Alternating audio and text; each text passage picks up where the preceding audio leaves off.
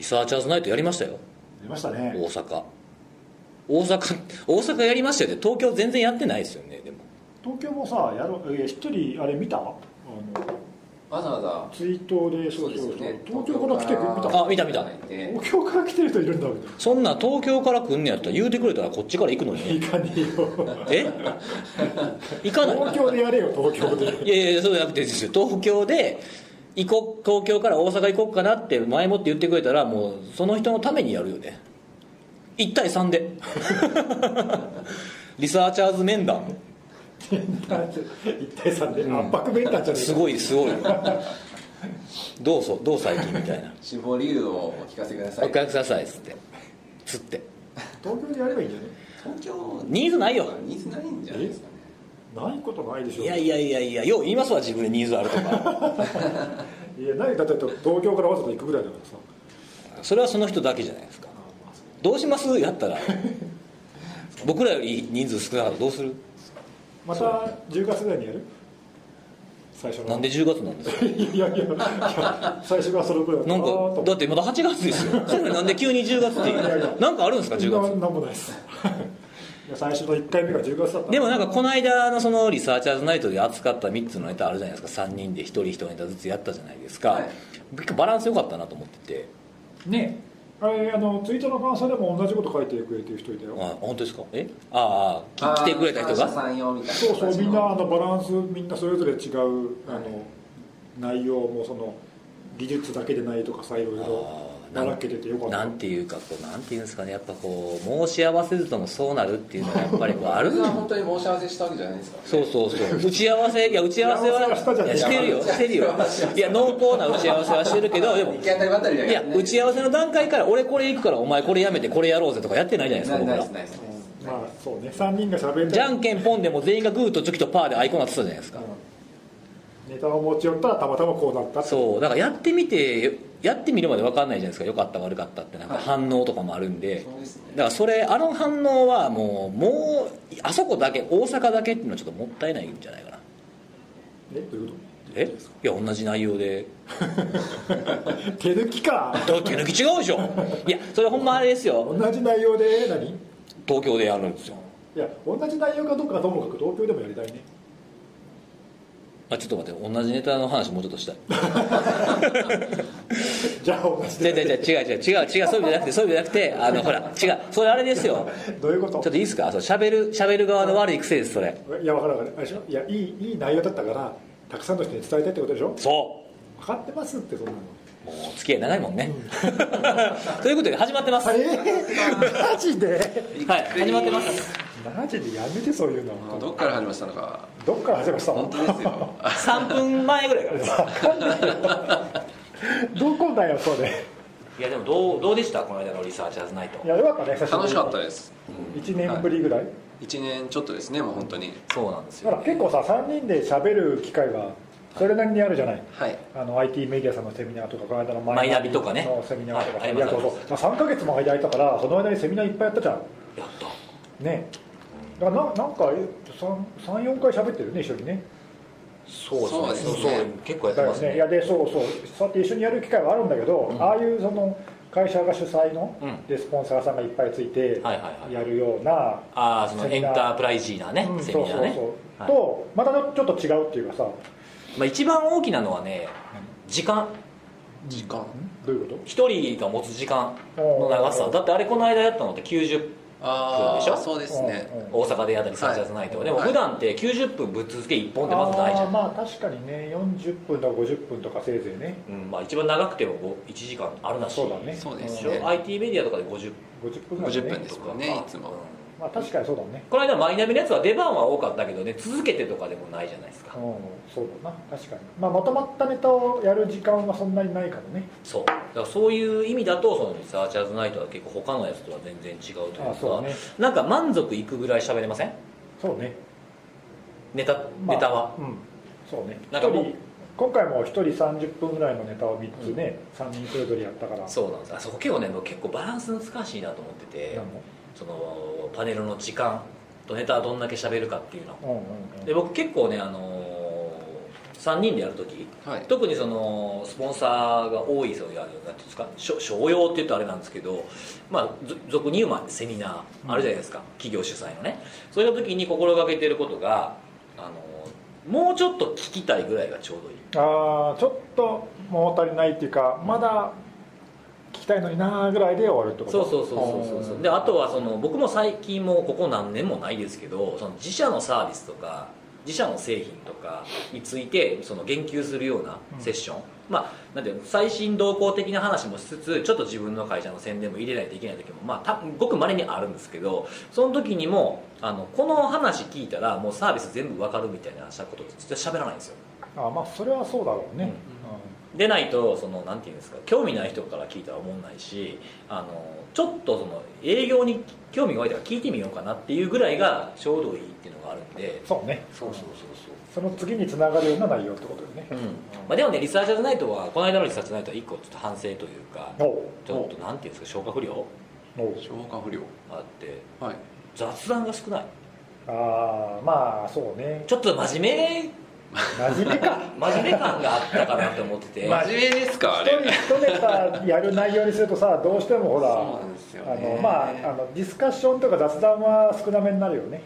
まあ確かにねうんまあ、雑談の時間もうちょっと取ってもよかったかなそうなんだからもうちょちょっとねその、まあ、来ていただいた人のそのツイッターの反応を見てると、まあ、まあまあほぼほぼ9割以上はポジティブだと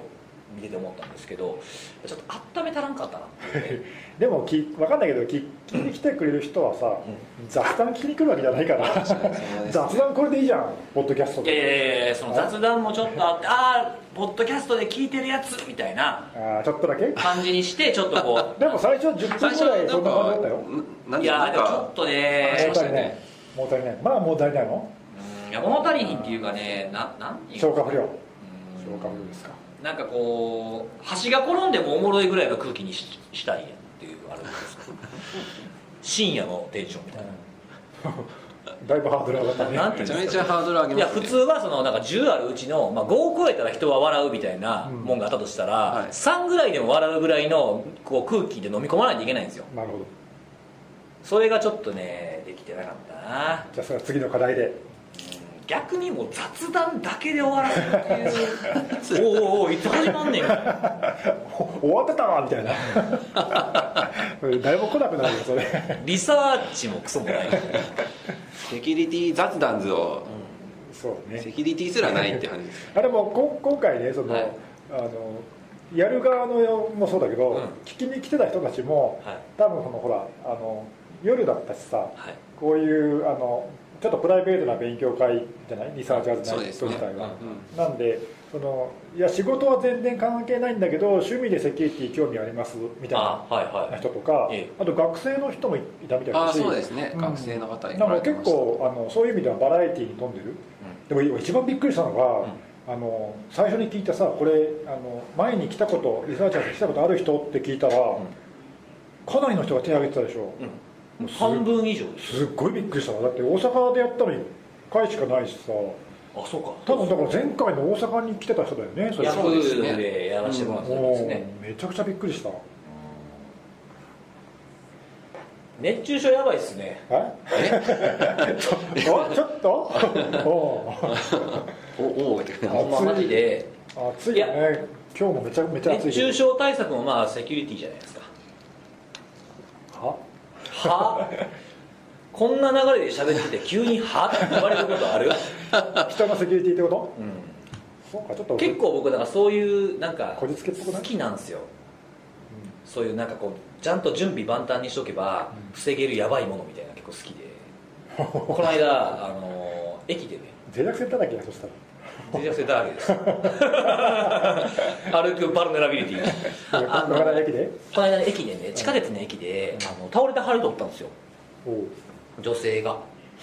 でもうどうも熱中症でもうなんかもう見るからにもうボーっとした顔になっててうんであのなんかおばちゃんがおばちゃんとおっちゃんがなんかちょっと大丈夫みたいな感じでこう座らせたりとかしてこけてこけてたっぽいんですよであなんか怪我してたしであのここもなんかこうファンデーションとか服にこうついたりとかしてやってたのをちょっと辻さん助けちゃいましたおうはい何何をまずやっぱああいう時って何でもそうなんですけど、一旦落ち着く誰が 僕が辻辻か辻かねいや何でもそうじゃないですか なんか変なファイル開いたとかでもそうやけどやっぱ一旦文字作って何でも大事じゃないですかそうね、うん慌ててもしょうがないってちゃんと自分に言い聞かせるで状況を把握するってのは大事やまなあ、何かミスした時も一旦落ち着いてそうでなんかあのまずはその水分を与えるとかってよく言うじゃないですか熱中症それそれめっちゃ調べたんですけど熱中症また年に1回いつも調べるんですけどあの水分取るっていうあの説明の仕方よくないと思うんですよねおうあれね水だけじゃダメなんですようんうんあの要はそのナナトリウム汗かくと塩分が出るじゃないですか、で水水分も出るじゃないですかで、まあ、えその塩分と、えー水分が減ってるのに水分だけ取ると塩分濃度が下がるじゃないですうか、んそうすると体が調節しようとしてどんどん出すんですよ水分をで脱水状態になるんでなんかそのセキュリティの注意喚起もなんかこうしましょうみたいなあやふやなあや怪しいものには気をつけるとか、ざっくりした言い方って伝わりやすいしシンプルだけどあんま効果ないのかなとか逆効果になることもあるんかなとかっていうことをね考えてたんですよほうほうだからそのちゃんと与えるんだったらそのスポーツドリンクみたいなもんとかほう、うん、そういうのがだ大事だなとかねそれで今日なんか急にアクエリアス飲んでいつものなんかありましたっけなんいや珍しいよね珍しいなってちょっと思いましたこれもこれこれはなんか布石かなと思って塩分塩分の雨とかあのさあのいいとこだけどさ極端なんだよねさね大体あそうそうあのね大体何で もそうなんですけど加減できないんですよそうなんか一気に一気になるよねめちゃめフちゃァイヤーわフかりやすいァでイすよヤーねこえれさ聞いてる人は分かんないけど今取り出したものは何ですかこれは これはねあの塩分が入ってるそのタブレットこんなの今まで持って持ったことない見見たたここととなないいもんもうまあ極端だよね本当にもう持ってたっちゅうね去 年初初めて見たわこんなもんいやこれはもうなんか人にあげるんですよスポーツトリック飲んでるの見たことないもんねないですないです初めて見たよはほんまに結構飲んでますほんまよにほんまにありがとうそうだからそのなんかあの最近あれ扇塩分プラスそう扇風機入ってるじゃないですかあなんか携帯の扇風機があってるあねー流行ってますあの手で持つやつと首からかけるやつあるんですけなんどか最近よく見るんだけど外であれも流行ってんのあれ流行ってるんですよめっちそうですねゃあれもねあのその炎天下の下で使ったら逆効果なんですよ多分熱風が来るからそうそうそう汗かいてなる熱中症とその熱射病的なやつもあるからうんうんあんまなんか涼しいところとかあとなんかひあの保冷剤みたいなので冷やした風を送るとかやったらいいんですけどあーなるほどね炎天下だなるほとどちょっとあんま良くないかもしれない逆に誘発する可能性があるってねあの看護師さんが言ってましたあ そうですか なるほどそういうこと聞いちゃうんですよなるほどねだからその極端かななんかこうなんか僕こういや悪いって言ったんじゃないよ悪いってい言ったんじゃないけどこのね一気に一気にいくっていうかさ今まで何もしてなかったじゃんみたいな 本当に本 当してにたって本当に落ち着きました何があのまず落ち着くっていうさめっちゃ上手ですよ意外にフルスロットルみたいなサイバーセキュリティとかでも僕いろんなとこで「笑ってんねん! 」いろんなとこでこういろんな話するじゃないですか、はいそんなねそのなんかまあなんちょっとやらしい話、そんなに儲かるわけでもないものもいっぱいあるわけですようん事前的なやつもやっぱやるやるわけです、はいまあボランティア的にねそうそうねこういうね、そのえー熱中症気をつけなあかんな言うて、こう雨あげたりとか大阪のおばちゃんごとく雨あげたりとかするのはもう共通してる僕の中でのその言葉があるわけですよほう何やったっけな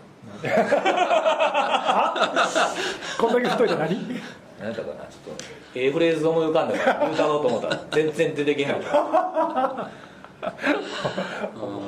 何やったっけななんかだ大事なあなたを守りたいみたいな言うたろうかな思ってたんですけどでもう出てけへんからいいですかセキュリティの話しようちょっと塩分足らないかもしれないですねそうねあのめっちゃいい感じでなんか CM いけるでみたいな感じにしようかと思うんですけ ど CM ないけどねいやもう急に熱中症の話したからもうなんなんだろうとじゃあ思マジでほんま気をつけてマうジいでやでもね今本当にやばいよねあの気をつけないとフラフラするなってなったらもう終わりですから、動けなくなっちゃいますからねははいいで、まあそんな感じで、はいちょっとね、はい3か月ぶりに3ヶ月始まりましたねう気温もめちゃくちゃ上がって夏真っ盛りでございますはが、暑い今日何の話してますか、今日はなんか、はい、辻さん的な推しネタは僕からいきますかじゃあ僕ね、気になったやつはねベラ・ソーンおなんですかそれは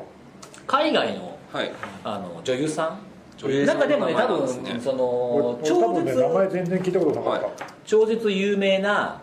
その映画日本人が知ってるようなうん映画とかにそんな出てるっていうわけでもなくあーてそうなんだ結構ねそのタイトルとか日本タイトルになってるやつとか多分なんかビデオだとか,、まあ、なんかネット配信とかって出てるのかもしれないですけどちょっとねあの B 級ああじゃあなるほどねうんまぽあいでのがもそのアメリカ国内では有名な女優さんそうそうそう、ねなんかちょっとしたドラマに出てるとかへーそういうやつだとなるほどだからそのグローバルかって言われたらそこまででもないかなっていう感じの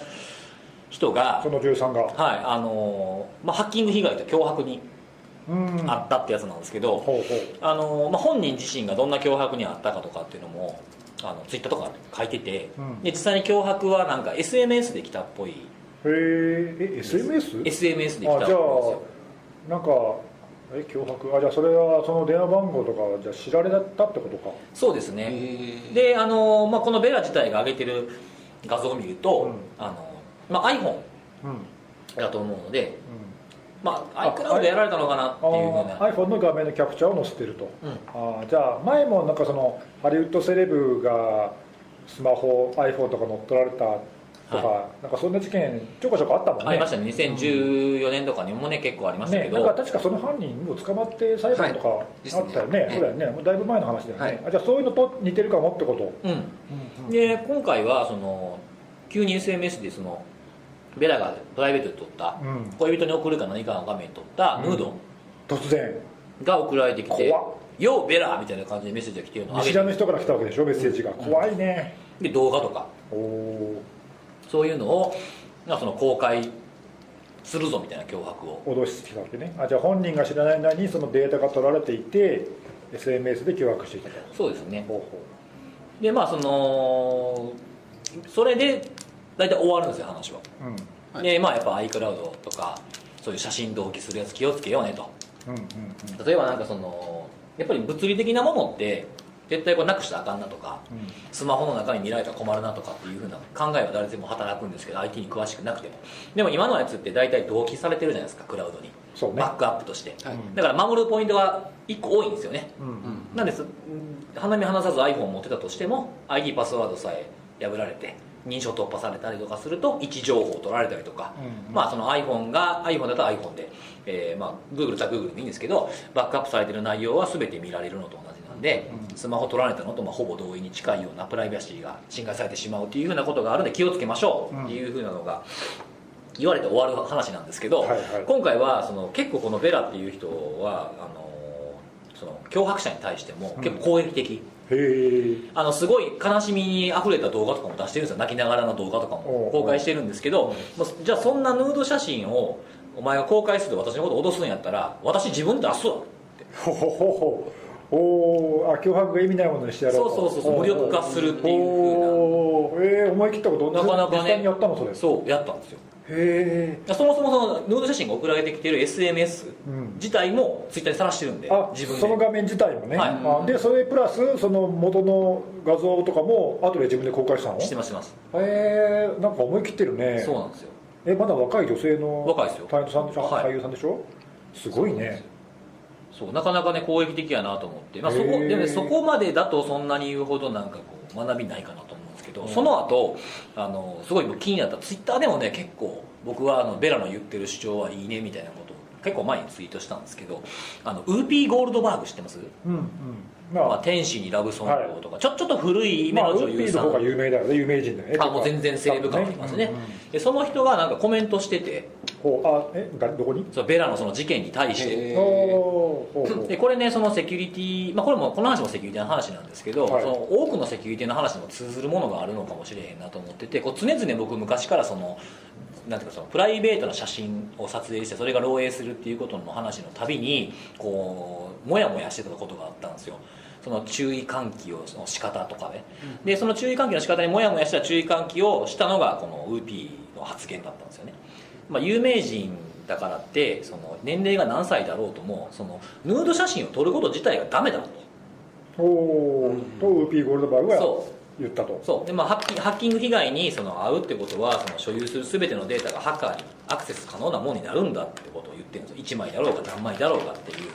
で取った時点でクラウドに保存されるって結構詳しいんですよねウーピーうん、でそれはハッカーに使われるようになるとかいうふうに言ってて、まあ、今が時時代遅れというか2019年にもなってそんなことも分かれへんねやったらやるべきじゃないって撮影をへえって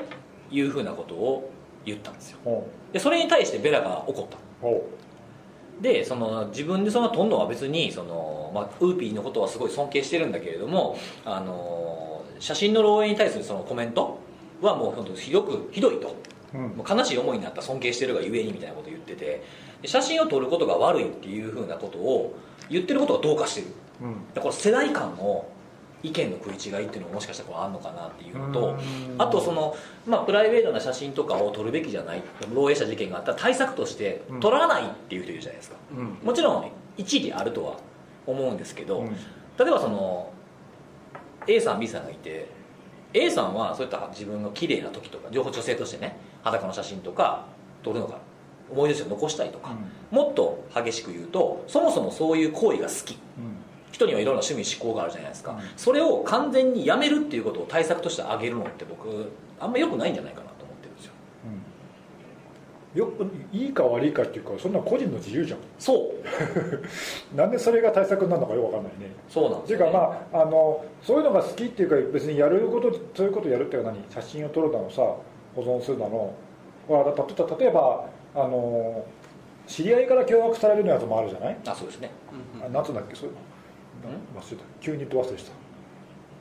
知り合いから脅迫されるあいやほらあのほら付き合ってる時にリベンジポリ相手ルノベンジポルノあそうリベはいはいンジポルノあそうそうリベンジポルノも同じだと思うんだけど、うん、あ付き合って別れた後にとかそうそう別れた後に、はいはいその付き合った時の恥ずかしい相手の写真を晒すと言って脅迫するっていう事件があるじゃないはい、そのネネットワーク的なハッキングとかじゃなくてそうそうそうそう、はいはいあれも同じその理屈で言えばさ、うんその別れて脅迫されるかもしれないんだから付き合ってる時にそういうことはするんじゃないするべきじゃないって、はいい主張できるじ取ゃんらせないっていうとか対ね策ねうんはいでもそんな別に好き好きじゃんそやろうがやるまいがや嫌なやつはややめりゃいいしやりたいやつはやればいいいいわけで、うんその代わりそういうことがあった時にそれはでも自分でやったことの結果だから、はい自分で責任を取ればいいだけの話そなのうかなそうそうそうあとはまあ想定できるかどうかってこともあるかもしれないですね、うんそれとそのそれを防ぐ対策をちゃんとやろうって話は全く別じゃんそうなんですよだからこういう脅威があるからこうしておきましょうとかうんっていうふうに言うのはいいと思うんですよ例えばその、まあ、リベンジポルノの場合はちょっと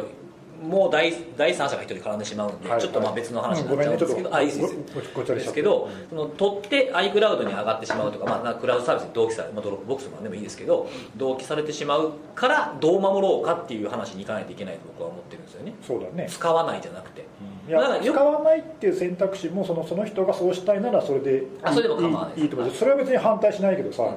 それを別に他人に押し付けんなよってそうなんですよね 思うねそう楽しいことにはそのリスクっていうものがついてくる場合もあるじゃないですか,、うんその楽しさをじゃあなくしてしまうっていうのはそれはなんか対策としてこう思考停止というかそれもありだけどするんだったらこうしましょうみたいなことを言っていくべきなんやろうなっていうふうに思ったんですよ、そうねまあ、だからあの世代間というかその話のベラソード俺全然知らないけど若い人なんだよね、まあ、まあ世代間の違いっていうよりは多分その根本的な考え方のそう相ですね違だよねだって別にあの年配の人でもさ、そういうのはそういうふうに自己責任でちゃんとやればいいんじゃないのって思う人は思うだろうし、けしからんっていうかさそんなのなんでやっちゃうのみたいなことを思う人は若い人でもいるだろうからな、そうですね、そうそうそうだからその、まあ、違うってことをそのと取る人から見て取らない人取らない人からして取る人に対してはそのなんかおどっちかがおかしいわけじゃないと思うんですよそうね異なるっていうだけの話で、なんでそのセキュリティとかもなんかとなんかたと、まあ、冗談交じりかもしれないですけどとりあえず何々をやめるとかっていう対策を挙げるうん、ああなるるじゃなほいどですかはいはい、例えばなんかなんだろう PHP をやめるうとん、あか,、ったね前ねなんか話ありましたねいろいろあるじゃないですか、まあ、PHP だけじゃないと思う IP かなんかのそうですねやつ IPA のあったね、はいそうストラッツを使わないとかうんうんうんうんまあ、もちろん脆弱性がいっぱい出るからっていうのもあるけどそれはもう時系列の問題だけの話であって、うん例えば Windows1 個にしても例えばアパッチやセンドメールとかああいう、まあ、昔からあるようなものも昔のやつで CVE とか検索していくと結構攻撃できるじゃないですか Windows だって昔はなんか Windows 使ってるやつが悪いみたいな こともあったけど今結構かなり堅牢になってると思うんですよ Windows って、うんまあまあま Mac もそうかもしれないですけどでもユーザーが多いから狙われやすいっていうこともあるし使うのをやめるっていうのはなんか利便性を捨ててっていうのは僕あんまりおすすめできひんなと思うんですよね、じゃあ一番やめたらいいのメールやと思うしねまあそうねだから 選択肢としてそういうあのそもそも根本的な原因を生んでいるんだから使うのやめましょうっていうのはありだと思う、ありだと思あそうなしではないですねうんありだと思ういいんだけどあの使っちゃダメだとは思わないし使う上ではそのこ今のさっきの事件の話だったらそういうそのクラウド側のサービスをハッキングされるリスクっていうのをちゃんと考えてねとか、そうですねあの今の話だったら脆弱性を今後も生むかもしれないストラッツっていうちょちょっとあのやばいやつがたびたび出るよと、まあ、あとは狙われた時のインパクトもでかいですしね、うん性質上だからそういうのを使ってるっていうことを十分認識して、もしなんかでかい脆弱性出たらすぐ対応しないとまた狙われる可能性あるよと、うん分かって使うんだったら別に、そうですね、まあ、その出た時にすぐにパッチを当てられる体制だとかもしくはそれまでサービスを停止するっていうスキームだとかっていうのがあれば別に、ねあとほらセキュリティ対策で言えば例えばバフを入れてねすぐにそういうので対応できるから、つなぎの対策ができるとか回避ね、できるようにしておくから大丈夫ですとかね、うんまあなんかそういうのって結局ねあのトレードオフだからさそそうういうのを考えとけば別にいいんじゃないかなと思うね、あまあそういう意味ではちょっと極端今回の話さっきの話に戻ると、はい、あのまあ、ちょっと俺ウーピーゴールドバーグのコメント読んでないから分かんないけど、まあ、ちょっとやや極端なことを主張したってことなのかなそうですねあんなそんな写真なんかあげるあんたが悪いじゃんみたいなそうそれってあのなんか知識なくてウイルスのメール開くお前が悪いみたいなのあるじゃないですかあなるほどなるほどフィッシング今時こんなことに引っかかるやつがおんのかそれはこいつが悪いわみたいな確かにねでそれって極端な話はすごい露出の高い服装をしてて痴漢されたやつにお前の格好が悪いって言ってもあー大して変わらないです確かよいにやそんなことないですよねって確いかうに確かに、まあもちろん露出が多いと狙われるリスクはそうじゃない人にも増えるかもしれないけどそれはそれで気をつければいいわけやしその格好がしたいっていう気持ちもあるわけですから確かにね、そうだその辺ってだからなんか大体何にでも言えるなと思うんですよね、うんうんやっぱそのよく僕が人と話しててもそういう話題なこと言うんですけれど違うと変異なってるあ違うと変っては違うって思うんですようんうね、んうんなんていうのそのストレンジとディファレディファレントは違うみたいなことをよくいろいろ話するんですけど昔外人に言われてそれ日本好きやけど日本人の嫌いなところがあってさみたいなこと言われてへえなんかそう自分と違うものを見たらすぐに日本人は変だストレンジみたいなことを言うけどあーそれあー確かにねあんまりそういうの好何きじゃん々ちゃんおかしいみたいなことを、まあ、子供って結構そういうの言っちゃう変ってなんかスッと言いやすいっていうのはあるかもしれないですけど、まあ、そう違う部分をなんか認めてじゃあどうしていくのがお互いいいんかねみたいな話になればすげえ建設的やのになって思うんですよね確かにね、ランサムの身代金支払いしかりうん、あーどっちがいい悪いみたいなねそうだからそれもかんでも今回のあれだねよくその分かんないけどそういう意味では大先輩じゃないウーピーね超超先輩ですよそれに対してなんか割とその攻撃的なさあの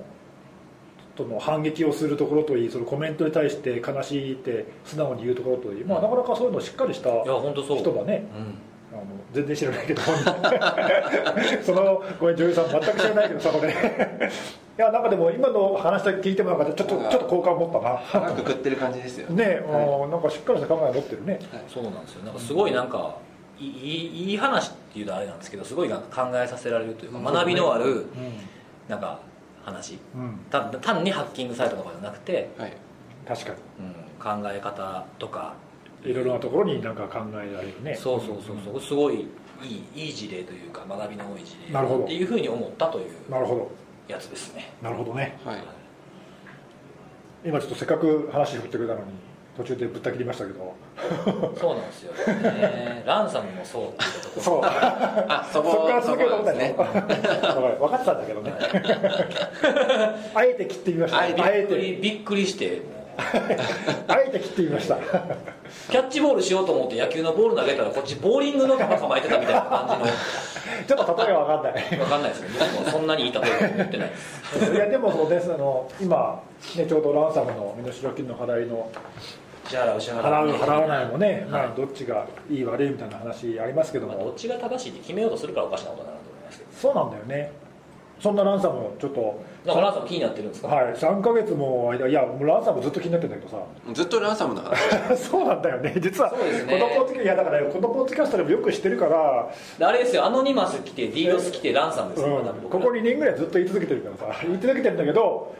いやまだねまだ来てるんで来てますね、してますね、まだちょっと言いたり言いたりないとかまだ言わなきゃいけないと思うどの辺がいやこの3か月ぐらいの間にねその標的型のほら我々ずっと言ってる標的型のランサムウェアのは攻撃がまた結構増えてて、ん5月6月6月6月は特にかなすごい多いんだよねうんであのランサムウェアの種類もちょびっとずつ増えていてもともとはすごいほらサムサムとかさ、はい昔からのあるやつとかごくわずかだったんだけど最近やっぱ種類も増えていてなんとかなんかあの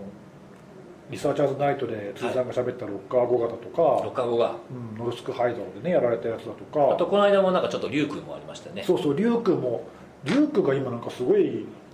増えてんだよね、うん感染被害がなんかあれ先に先見部隊のマルウェアがいてそこから入ってきてんじゃないかそうそうあなっんただじゃっけないですかサイバーリーズンかなんかがトリプル、トリプルスレッドって呼んでるんだけど、まあ、その前から呼ばれてたけどエモテッドが入ってきてエモテッドでもともとはあの違ったけど最近はもうダウンローダーでほぼ使われてる感じでエモテッドが入ってトリックボットが入ってきてでその後最終的にリュウクが落ちてくるみたいな、そう三段構えの丸いやつが入ってくるみたいなやつでこの三段構えのやつが、えっと先月じゃないなもう8月だから6月先々月か、6月にアメリカのフロリダ州で立て続けに2件はい同じその今の3パターンの丸いが降ってくるってやつでやられてるっていう事件が起きたり、あとねなんかジョージア州でもジョージア州って前もさアトランありましたねアトランタで事件があって、その後どっかの軍で感染があってもうあちこちやられてるんだけどトランタサムさんがやらそれうてそまうしそたうねでまたなんか裁判所のシステムやられたのかななんかいろいろやられてて、さらにルイジアナルイジアナ州ってもうルイジアナどこだったか場所も分かんないけ どさルイジアナ州は学校関係のシステムがランサムウェアに立て続けにやられて相変わらず多いですねとうとう非常事態宣言が出たからね州で結構ね非常事態宣言って、まあ、そんなにあの珍しいものじゃなくて、まあ、割と出るんだけどさ、なんかあの大雪が降ったら非常事態宣言とかさそういうぐらい出るんだけどそのランサムウェアの感染が州で広がってるからって言って州知事が非常事態を宣言するとかね、州知事が周知したんですかそんな今これで聞いてる人は分かんないけどめっちゃ今真面目な顔して言ったんだ よねもうもう言う前から笑っちゃってその顔見て州知事が集中したんですよ最近分かるようになってきたんですよねそうそう赤いあのいらんこと言いようなこいつみたいなんかこいつおもろいこと言おうとしてるぞみたいなもうそれ顔見たからな真面目な顔もう超真面目な顔して今いるいやもうちょっとかすいませんその顔でお見せできないのがちょっとじゃあそれはまた残ザ・ジャズナイト念で残念だけど、いそうそうとかね何の話だっけ州知事が周周知知しさんたの話もうええわもうええわ非常事態宣そ言うがそう非常出た事態宣言とかね、はいなんかもうそんな感じですごい増えててな特にアメリカの自治体でちょっと今被害が多いっていうのが一つと多すぎなぐらい多すぎだよね毎本当に週ねなんかあるんじゃないかぐらもうニいュース事欠かないよねですよね感染被害が多いっていうのとあとちょっと気になってるのは身代金の支払いも増えてる支払われることは実際にそう支払って復旧するみたいな事例とか特に今話してたリュウクは被害金額が上がってて突出して上がっていて他のマルウェアに比べて多分やってるその攻撃者がそういう方向でやってると思うんだけど、んえなんだっけフロリダ州のその6月に起きたやつレイクシフロリダ州レイクシティあが担当者クビになったやつそうそうそうそうあれほんま腹立つわあれね、そうそうあれ関係する担当者が1人その解雇されたってニュースに出ててちょっと話題になったけどあれが50万ドル50万ドルよ5000 5000万5000万以上か6000万ぐらい1000万ぐらいですねでそのあとフロリダ州リビエラビーチが60万ドル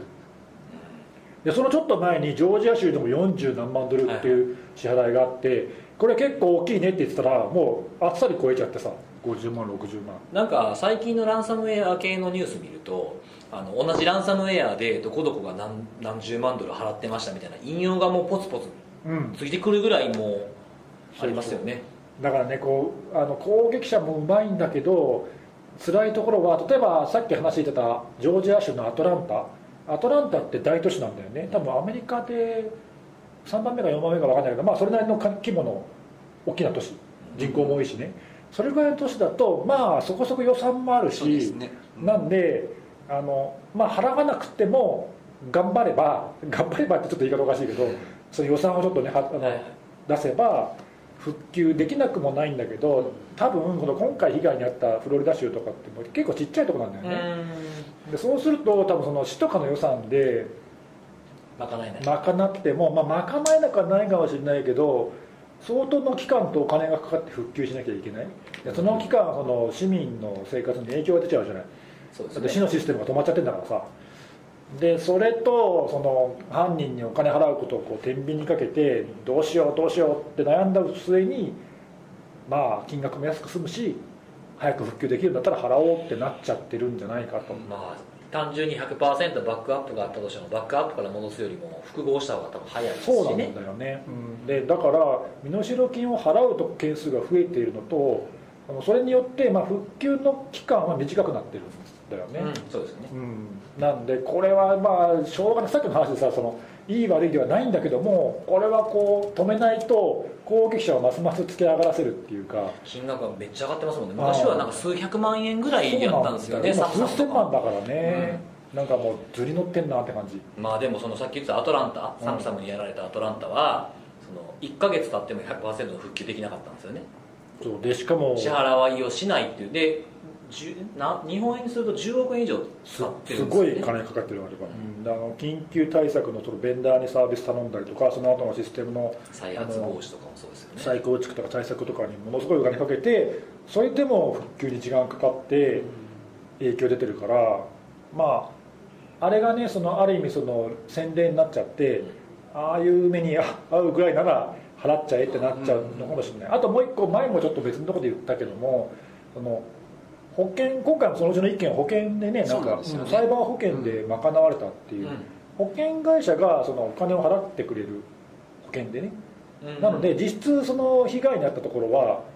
自分のところの懐は傷んでないところも身中にはの身代金を身代金を払保険うでのを保険で補填できると、なんかねそういうのがあるんだって何件かそれ以外にも何件か見て国内そういう保険あるんですかねいやないと思う見たことない僕もそうなんですよなんか一回気になって調べたことあるんですけどないんですよ、まあ探せばもしかしたらやってくれるかもしれないけど見もつ、かんなかったです、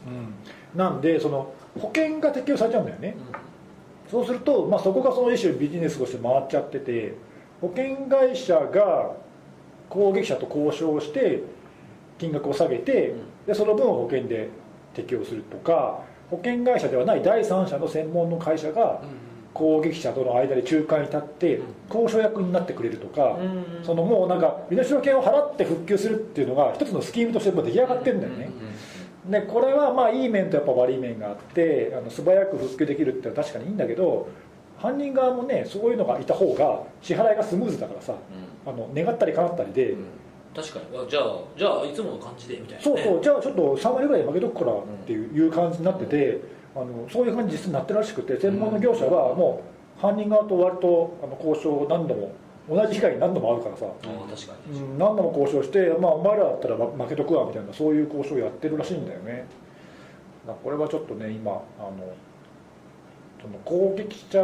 側を止められないし払う人たちに払うなとも言えないから、うんあの被害に遭うのをもう地道に防ぐしかないっていうかそうですねねうんまあ、被害に遭うこととあとはまあ最小限にすることとですかね被害をねそうそうそうこれ被害にあった原因っていうのは明らかにしてるんですかね。えっとね、なん明らかになってないのもあるんだけうど、んその専門のそのランサムウェアとかの被害の復旧をやってるような会社が一応レポート出してて、そういうのを見ると、まあ、今もうあの攻撃の経路はほぼ2つで、主要なやつは、その2つで8割、9割占めてて、1つがメール、メール、 1つが RDP、うんほぼほぼこの2つ。まあ、まだまだいけるってことなんですその方法がねそうなんだよねなんだかんだ言ってその侵入経路って割り割とありきたりなところがずっと使われてんだよねでそれで入ってこられちゃうともうやられちゃうとなメールはまあ結局人が開くか開かへんかやから01じゃないじゃないですか、で RDP の場合はあれ結構なんかなんかなんていうのかなその責任分解点が曖昧になってる部分もあるのかなと思うんですよねああどういうこその出入りしてる業者が見てるとあだからやられたとそうころは把握してないそんなのあると思ってなかったとか、まあ、責任分解点が曖昧というかその把握してるところが分なんか曖昧で、まあ、責任は業者にあると思うんですよパスワードがゆ緩かったとかそういう問題だと思うので悪いのはここだとは思うんですけどそこで賄えるほどの金額でもなかったり被害だったりするからであそんなんあったんやみたいなそうね実際被害に遭ってるやつもその今言ったような保守ベンダーがリモートから保守するために開けていあたうん RDP の穴から入りましたみたいな事例はやっぱあるから、まあ、おそらくそういうその誰も誰もってことはないか、まあ、でもあのちゃんと認識してなかった穴から入られたってことがやっぱその外に任せてたから何かあったらそいつその任せたやつらが悪いとかっていうふうな話に結局はなるんだと思うんですけどその 2, 社の間ではねでも起きた被害はもうどうしようもできなくなるから、そうやっねぱ自分たちの組織ネットワークっていうふうなものは自分たちの持ち物っていうふうに思ってやっぱたまにはその昔からよく言いますけど外から自分たちの持ってる IP アドレスはスキャンした方がいいあと思うそうそうそれは本当にそうなんだよねだから今回のあの今回のとか標的型の話も毎回あのこれそその攻撃の経路自体はそんなに別に難しいっていうか高度なことをやってるわけじゃないから、あの自分たちのその足元を見て、ね、見直しましょうということを、うんあの言ってるんだけど今言ったようなそのスキャンはすごく重要だし、あの基本的で効果も高いけど案外ちゃんとやってないんじゃないかな、だからペンテストまでやれとは思わないんですようん、いや、まず単純なスキャンでいいと思うんだそようねそうそうポートスキン、ャンとかで全然いいと思うんで、ね、自分たちの外に出してるアドレスのレンジをねはい定期的にずっとそうスキャンするだけでもだいぶ違うよね、まあ一回やっただけやったらねまた違う口が開いたりするかもしれないんででそういうのはやっぱ自分たちでチェックしないと起きてからお前らが悪いやろって外に言ったところで被害がなくなるわけじゃないからそうなんだよね、それをやってほしいなと思うんですよそれは日本の企業とか組織もそうですようん、そうそうまあちょっとそんな感じであの最近もまだまだ続いてるんで来ますかねそろそろいや来てんじゃないの国内これうんまあ、自治体ではまだないかもしれない日本の自治体ではないかもねうんでもさ自治体だとあの行政サービスとか日ある本んで向けのレポートってちょっと少ないからあんまりないんだけど、あのトレンドマイクロさんとか国内でも被害を確認してますってレポートに書いてるし標的型標的型ランサムウェアの、うんなんで多分そういうベンダーとかあとそのえっ、と何インシデント対応するセキュリティベンダーとかも含め、そういうところには多分被害相談とか来てるんじゃないかなと思うよ、んまあそのニュースになってないだけでそう公表されてないんだけで、まうあ、んそうですよね、ファあのシスどっちかというとそのランサム被害って公表せざるを得ない状況にならないと出てこないのかなと思っててう、んもううんシステムが止まってサービスが継続できないだとか、うん工場を動かせなくなったとか患者が受けら受け入れられないとかだって個人情報漏れたわけじゃないからそうなんだよね報告義務はないんですよ情報漏洩ではないので外から見えるそういうシステム障害みたいなのがあって説明が必要なければやってないかもしれないしもしかしたらその原因を単に止まってたっていうだけでランサムウェアだとは言ってないかもしれあなーいしそうですねそういう事例があるかもね分かんないいやだからまだ大げさにはな大げさっていうか大きなことにはなってないけどもうぼちぼち来てると思うよ、なんかその、うん、ちょっと言い方悪いかもしれない生贄じゃないですけどやっぱりそのどんな手口やったかっていうところまで出すのを結構嫌がる場合があるんでそこまではまず言わなくてもいいからあー被被害害にに遭遭っったたってことを出さないと気をつけようという気がやっぱなかなか働かないですねだから海の向こうの話みたいなインターネットに海もクソもないのに、まあねっていうイメージがやっぱまだ強いんじゃないそうかな、まあ、でも被害を受けたところがその直接のお客さんとかさはいサービスを利用している人に説明する責任はあると思うんだけど、はい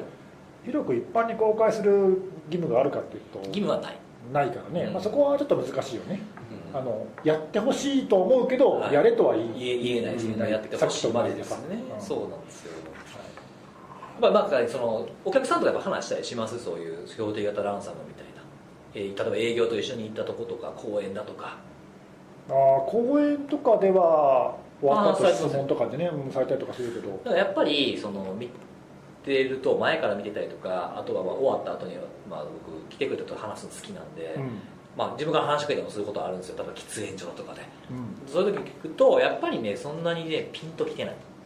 あーそういう話を仮に聞いたとしても、怖いなとは思うしそういうのもいつか来るかもとは思うから気をつけないといけないなぼちぼちみたいな感じのトーンはやっぱりちょっと感じるああそうかもね実際に被害に遭ってないし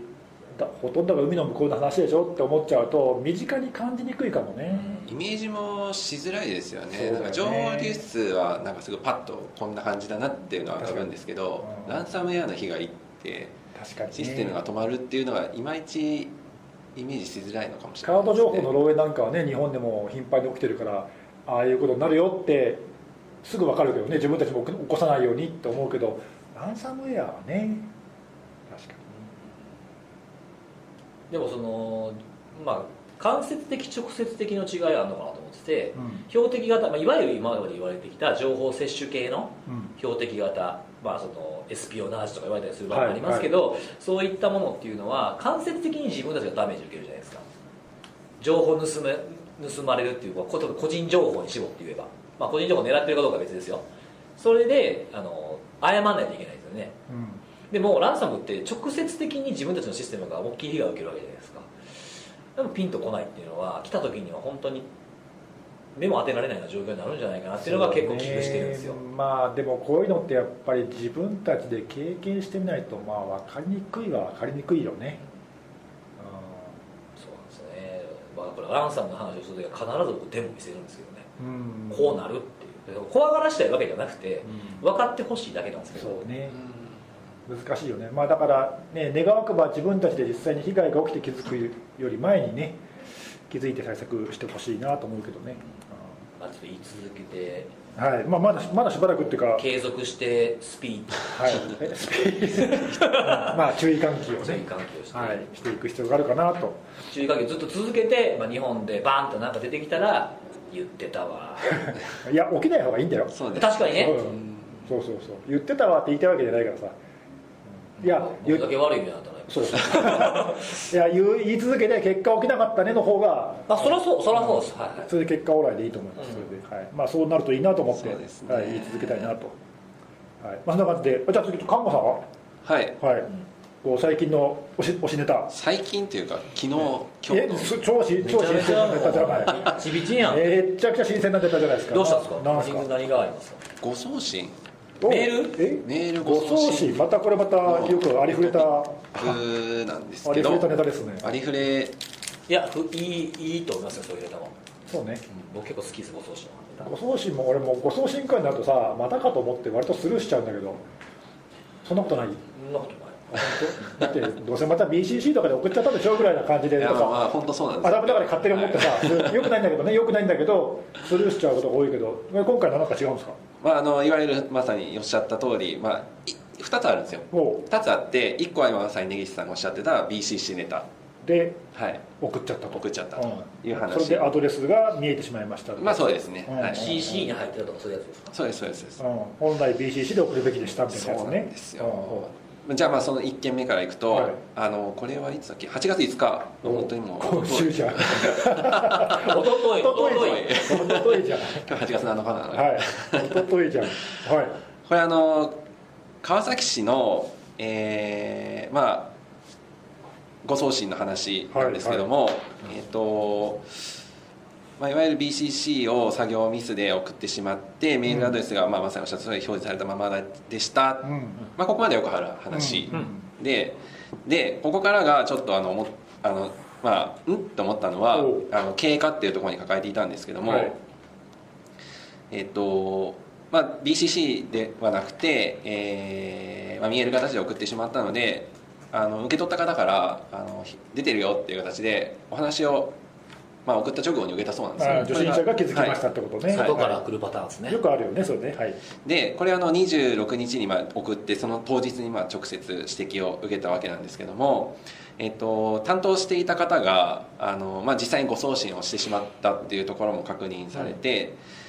で本来はまあごめんなさいっていう形で進むんですけども、今回の件はあの職員の方が確認をされたんですけども、まあ、あの事実の発覚うんまあ、この誤送信のミスっていうのの発覚をまあちょっとあの怖がってしまってあの指摘を受けた返信のメールを消してしまったとえあ隠蔽しようあと証拠隠滅したわけそうですそうですおーはいおーそれはでちょっと新しい誤送信してしまったメール自体も消してしまったと、おおなかったことにしようとはいで上まあ、上の方への報告も、まあ、当然されてないってえいうでもその指摘を受けてきたその相手誰かわかんないけどさ相手にはなんか返信はしたわけ、いやしてないですねあ返信もせずにはい、あちょっとごめんなさいしてないと思いますあーそこも書いてないのでるほど指摘だはいけ受けて、はい受け取ったメールも自分が送っため前に送ったご送まあ信誤の送信のメメーールルもも全部なかったことにしたとはい おうおおおおえじゃあこれなんで気づいたんだろうって思ったんですようんなぜ発覚したのかなんで発覚したのかって話なんですけど、まあ、それもその後書かれていてもう一回指摘をされたそうですうでここれれが同じ人にされた違ういやちょっとそこの同じあーあ同じ人ですねうんご指摘いただいたからって書いてあるので同じ方からまたご指摘があったって話なんですけども、うんうんまあ、これが、えー、と5日ぐらい後の8月2日ですねでこの時は、まあ、幸いなのか分からないですけども別の職員の方が、まあ、送った当人ではなくて別の職員の方あがーそのメールをんじゃあひょっとしたまらあ見てそのメールの窓口が複数人そうでですね対応してるのかもしれない、はい、なんか当番制限とかもしかしたらやられてたかもしれないであすーなねるほどまあ、そこで事態が発発覚覚した間抜けだな 間抜けだなって言っちゃうとあれだけまどあさ、まあまあまあそうまあよよよくあるというか気持ちはわかるね気持ちはわかるねうんなかったことにしたいっていうのはし新鮮というか、まあ、あのここまで書くのはなかなか新鮮だなってあなるほどていうえっと、そういうことをやろうっていうのはわかるけども、はいそれをきちんと公表したっていうことそがうで珍すしいね、まずそれが1点、はいちゃんと公表したっていうのが1はい点、それはすごい、まあ、あの学びっていう意味では素晴らしいなまあといいこ思といだまよしたねはいであとは、このあの、まあ、なんか職員の方が、まあ、当然、まあ、やったことはあの問題だとは思うんですけども、なんかそれだけで済ませていいのかなっていうのはちょっと思って。ほうたんですよねそれどういうここれあの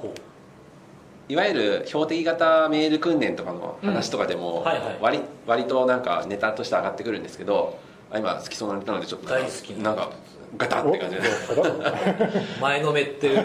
これあのなんかあのなんだろう開封率が割とみんなよく注目するんですけどまあそれもまあそうなのかもしれないんですけどもあの他の視点としては受け取った方、まあ、あるいは開いた方がどういうふうにあの本来のあのフローにのっとって例えば報告してくるかとかっていう話っていうのもちゃんと言いましょうってあるああありますねじゃないですか、僕らも何年も前から言ってますよね、本当8年にぐらい行きます 8年ぐらいお78そんな言ってる78年ぐらいあでもそうだな2012年ぐらいから言ってるもんねそうですねだからこれも同じ話かなと思っていてなるほどねそうつなげてきました、はいまあ、なのでちゃんと報告をするっていうのがあの、まあ、文化としてそもそも根付いてるのかなっていう話と、まあ、なんか逆になんか報告をすると、まあ、すなんかもうやっぱり職員の方にとってはもう右も左も首が回らないような状態になってしまうと当然やっぱり思いとしてはあのできるだけ隠したい隠すとかっていう過小評価したくなるはいで報告したら処罰されるっていうのと多分結びついてるんだろうなそうですねだから隠したがるんだよね、えだからこれ前あのね他の標まさに標定型の例でも言ったけどさあの開いちゃった人とかうんミスしてしまった人を責め責めないで、うんそのななんでそうなっちゃったのかっていう原因をねちゃんと追求して対策をするってことが大事で開いた人単体を例えば首切ればさそれで解決するわけじゃないじゃない、だからそういう人を人を責めてもしょうがないよねそということを言ってるのもちろんそういいったことをやらないように気を引き締めさせる必要はあるけど、うん、そんななんか攻めまくってもね何も状況変わらないだから結果起きちゃったらあのそれをねちゃんと報告してもらうように仕向けるっていうかさしないといけないのに、まあ、これはだから逆を言っちゃったわけそうよなんねですよねまあでも難しいよななんだろうこれ実際どうだったんだろうねこの川崎市の場合わかんないけど誤送信やっちゃったらなんか処罰受けるんだろうかどうなんですかねねその何かしらに響くんじゃないですまあ、何かしら査定には出そうです、まわあ、かあんなっていですよもおかしくはないですけどねもこんこんなって言う言っちゃあれだけどさメールの誤送信ミスなんて誰でもするのはミスじゃんか、誰でもやり起こやり得るミスですねでしょだからそれを起こさないようなチェックの仕組みとかあるいは何なんかそのシステム的にねやる仕組みとかわかんないけど今だってどこでもみんなこういう事件事件とか事故あるんだからさ、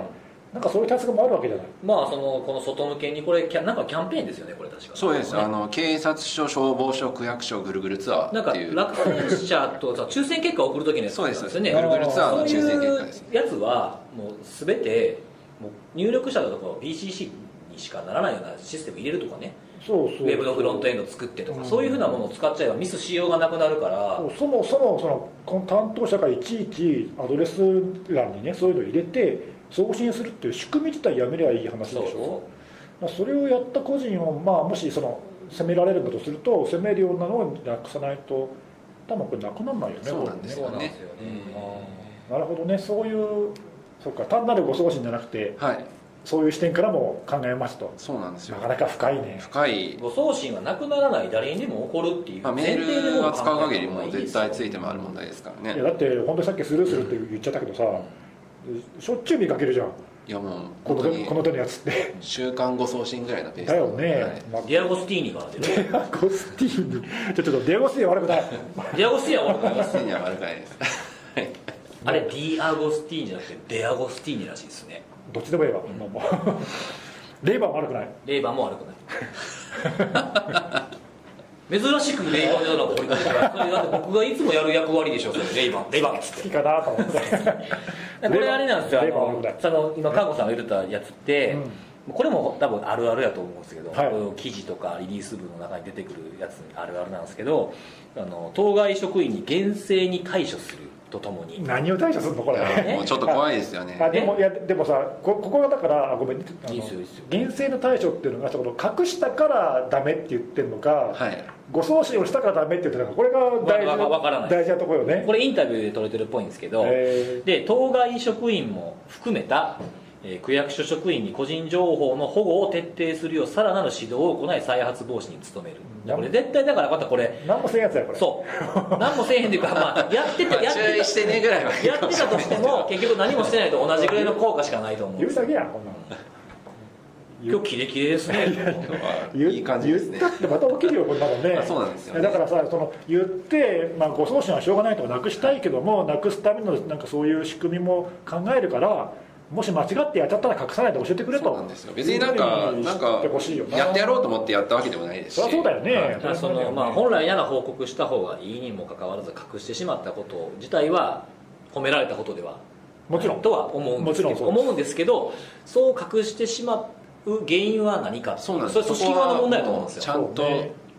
上の人がそうねしっかりフォローすべきですよねんなんでそれはねなんで隠しちゃったのかっていうと今回事件が起きた川崎市だっけ、ええ川崎市はいのそのとこだけでの話じゃないよね、川崎市うんそうですねあはいなるほどねこれが1件目、 1件目うん、なんか1件目だけでもはうい随分深かったけ随ど、分もう1件あるんですかもう一件もう一件もう一件ちょっともしかしたら今ほど深くないかもしれない順番間違えてあたれ 間違えたかもしれないですまあまあ言ってみまあただあのもう一件大きさで言う、まあ、事件に対処はないと言うんですけども、おまあ、あの東け大卒生みたいなこと言い出した件数で言うと、まあ、ちょっとこっちの方が多いんで、はいあー 中身で言うとですよね漏れちゃった件数ねはいもう一件なんですかこれも8月ですからはいおいなんな ん8月5日はなんかご送信の日 なんなでんすかあんのかななんかあんのかな8ええ月5日これは、えっ、と横浜市立横浜市立大学の附属病院はいまだ神で、奈川ですねはい、起こしてしまった誤送信はいうんですこれあのー病院で取り扱っている、えーまあ、特定の患者の方の,、まああの手術の、まあ、情報とか、まあ、症例であるとか、まあ、あるいは普通に、えー、と術後の経過とか、まあ、いわゆる個人情報を、えー含むファイルを、まあ、誤って送ってしちゃ送っちゃったっていうそういう話ファイルとか添付ファイルこれは添付ファイルですねエクセルファイルをって書かれているので、うんはい、メディカルデータ系ですそうなんねですよこれがですねあの これも防げたんじゃないかなってちょっと思うんですけども、まあ、今思えばまあ結果論から言うとそうなんですけども、えっと、まあ、あの研究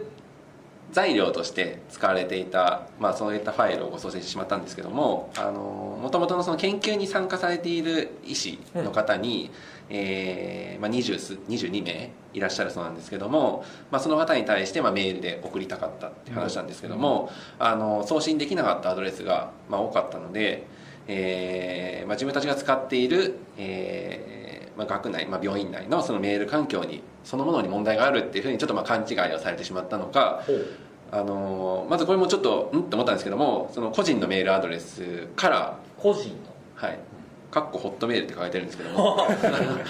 ホットメール久しぶりにホ聞ッいトたメールそうなんですよホットメール使ってたんだそこそこ今ホットメール取れないですからね、うんはいアウトルックあそうなの今アウトルック取れないそっかアウトルックですそっかそっかはい、なる今ほどホットメール取れないですから ゴーダホンのメールアドレスみたいなもんですそようですそうですなるほど昔から使ってる人だけが J フォンとかフォそーダこをどうでもよくない申し訳ないまあ、あの個人の、まあ、し私物のメールアドレスから、まあ、再度送ってみたんですけどもまた送信ができなかったとほうで、えー後日あのメールアドレス、まあ、送れなかった方に電話で連絡を取ってみたら、まあ、アドレスミスが発覚してしまったと、ほうまあ、なので、まあ、あの送信できなかったっていう話なんですけども、まあ、なんかこれが発生した原因がなんかアドレスの中に数字の表記がある人がおられるそうでうんアメヤドのユーザー名に数字が多分そうだと思うんですけどほうほも、うまあ、ちょっとそこまで詳しくは書いてある、まあ、おそらくユーザー ID のところに例えばなんだろう職員の職員とか、まあ、大学だからもしかしたらなんかあの学学学籍籍番号番号とかは、うんなんか割とそういうのあるのかなと思うんですけど、あーはいはいまあ、なんかそういうのがきっとおそらくあったと思っていてでそこにある数字がコピペする際のミスでずれてしまって、かけたはいまあ、かけずれたってことずれたはの他ので人とかガッチャンコしちゃったのかなってことかな、はい、で、えーまあ、送信をしてしまったそうででちょっともう、あのー運が悪かったのが、まあ、あのコピペがうまくいって正しいアドレスだった、まあ、22名のうち9名の方には送信うん無事送信されたんですけども、おう間違って、まあ、コピペで間違ってしまった他の、えー、と13名うんのアドレスのうち11人は、まあ、当然コピペミスで、まあ、おそらく、まあ、ふつ普通は存在しないアドレスなので、うまあ送信ミスだよ送ね信ミス大門さんからきっと、うん大門大門さんか大ら門誰誰やそれただですね運悪いことに13人のうち2名は、まあ、誤ったアドレスがそのまま飛んでしまったとあ、うん間違ってたのにそのアドレスの人がいた実際存在していたってこと、は いそんなことあるんだああなるほどはい、まあ、そういうまあなんか不運があってですね不運っていうかメールアドレスがあメールアドレスも漏れてるしファイルも漏れたとファイルもですそうねだよねはい、関係ない第三者に届いちゃったわけです、ね、そうですそうですえー、まあえー、 なんかいろいろハテナマークが重なってますよねうんほーで、まあ、その届いてしまった2件のアドレスに対しては2回かな2回二回、まあ、削除お願いしますっていうなんかメールは送っているんですけども、まあ、発表時点での返事はなしとあまあ死んでるアドレスかもしれないですねかもしれないですね使かわれてないかももししれれないなですーまあシステム上は届いたように見えるけど読んでないかもしれないもんな分かんないもんねそれね、またねその例えば届いたところがどこかわかんないですけど、まあ、学校だったら学校でうんその学籍番号の人はもう卒業しておれへんけど、あーまあ、アカウントだけ残ってるとか なんあるかもしれないるほどねコピペミスっていうかその分かんないけどそれ患患者の割とセンシティブな情報なんでしょそうですあるデータですから いねやもうまさにそそんなものをさコピペでメールで送んなよそうなんですよまさに今多分、ま、多分読んでないんですよね根岸さん読んでないあの何指を摘していることはまさにあのドンピシャであのそもそもの何なんだそれあの取り扱い取り扱い方は、あの適切にその、まあ、特定なんだろう、まあ、しできるだけなんだろうえっ、と個人的なまあそのなんだろう匿名化せずにまあ本来は匿名化してある程度情報を削ぎ落としてやり取りしなきゃいけないって話なんですけども、まあ、それを匿名化せずにもう生データ的な話でもやり取りをしあてとしパまソうコンの誰々がとかはい細かく入ってるとか、はいそれはルール違反それもルール違反ですでうんもう一個はあのもうそれも今まさに根岸さんが言ってたんですけどもあのーこれ実は件数で何件だろう3000 3411件ってめちゃくちゃ数多いんですけどおうあ全体ははいでこれあの病院がですねやっちゃったのは横浜市立附属の病院なんですけどうん大学附属病院なんですけどもあのー研究は複数の病院でやってたみあたいあでーなるほおーまたいでるんやはいまあ、なので、えー、と付属病院を含む20の病院で保有している情報とどおおはいで本来は、えー一斉同胞送信をするんじゃなくて、まああの個別の病院、まあ、例えば1件ずつ送るとかそういうのも、まあ、本来はやり取りすべきだったっていうのも書かれていてそれはルールとしてあったでちょっとこれがルールかどうかまでは書かれてないんですけど、まあ、やり取りすべきところっていうところまでしか書かれてないのなるでほ、どまあ、これがちょっとルールかっていうのはちょっとわからないんですけども。それをちゃんとせえって言うてんのにコピペしてるまあだから事故に振り返ればいろいろミスるっていうかやるべきでないポイントいっぱいあっいたっぱいねあったんとですよね、はい、残念すぎるなんとも言えない感なじんとも言えないっていうかねなんかえもうメールやめるかそうそうなメールやめてでもメールに変われるもんがないでしょ誰もが使っててとかそうなんだよねいやなんかちょっとがっくりくるねなんか結そういう構のなんかそうですかはいえこういうのをどうそうそうどうしたらいいのこういうのはでもななんていうかでもこれだからコピペしてミスミスった人もさあるしその送ってあれうまくいかないなって言ってまた個人のアドレスから送った人もさ、はい、そこも問題視だと思いますそうですねはいまあ、だ両方ダメだけど、ダメだけどさそこ責めてもしょうがないよねこれねそうなんですよそもそもそういうやり方を認めてるっていうかねでできちゃうできちゃうなんかおかしいしさそんないやなんか、まあ、ミスをしないそういったね今回起きたミスをしないように、まあ、個人のメールアドレス使うとこれも完全に違反なんで、うんまあ、それはまあやんなっていうしかないと思うんですけど、うそのさっきの例もそうですけど、ね、BCC じゃないところに入れちゃったとかっていうふうにそのミスってしまうようなものを排除できるようなシステムをやっぱ変えないとダメだと思いますよんいやそうねだから人のね気をつけるだけに依存してるようなものはそうダメそうなんだよねそそそれしかないものももしかしたらあるかもしれないですけど、うんできる限り排除しないと気をつけるポイントが多ければ多いほどミスも増えるわけですからそうねあとまあ取り扱うやっぱり情報とかにも多少はよると思うんだけど、うんあのそのまあたわいもないね内容のメールを送るんだったらまあ仮に間違って届いちゃってもそんなに影響ないっていうこともあるかもしれない、うんうんあるかもしれないよ、うん、だからその全てのそういうメールを送る仕組みがそうなってるべきとは思わないんだけど、でも今回みたいなその何臨床の研究のはいデータとか、まあ、ちょっと中身わかんないけどさ、ええそれなりにその人個人個人のセンシティブなは患いまあ者のかなり機微な情報だよね、ですおそらくね、そういうところにこういうこう何重にもミスが入り込みそうなやり方がやられてるっていうのが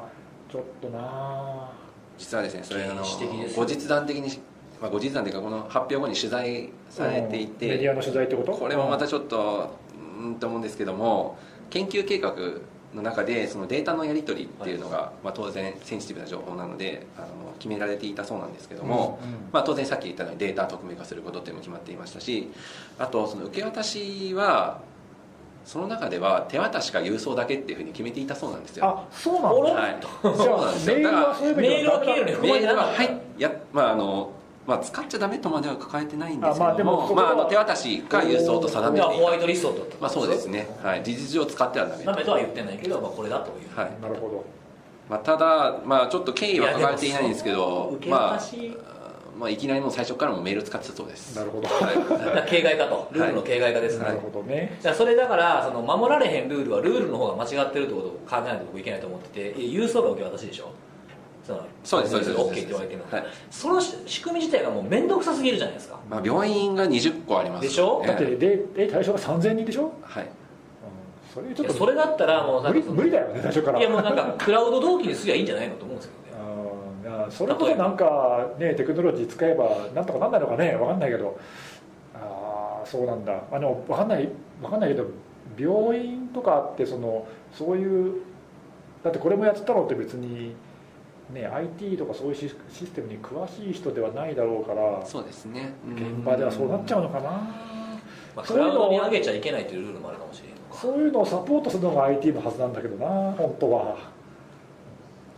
最も人間が得意としないでシステムとかコンピューターが得意なことじゃないですかね物の転送とか保存とかいやそりゃこのやり方やってたらミスも起きるわな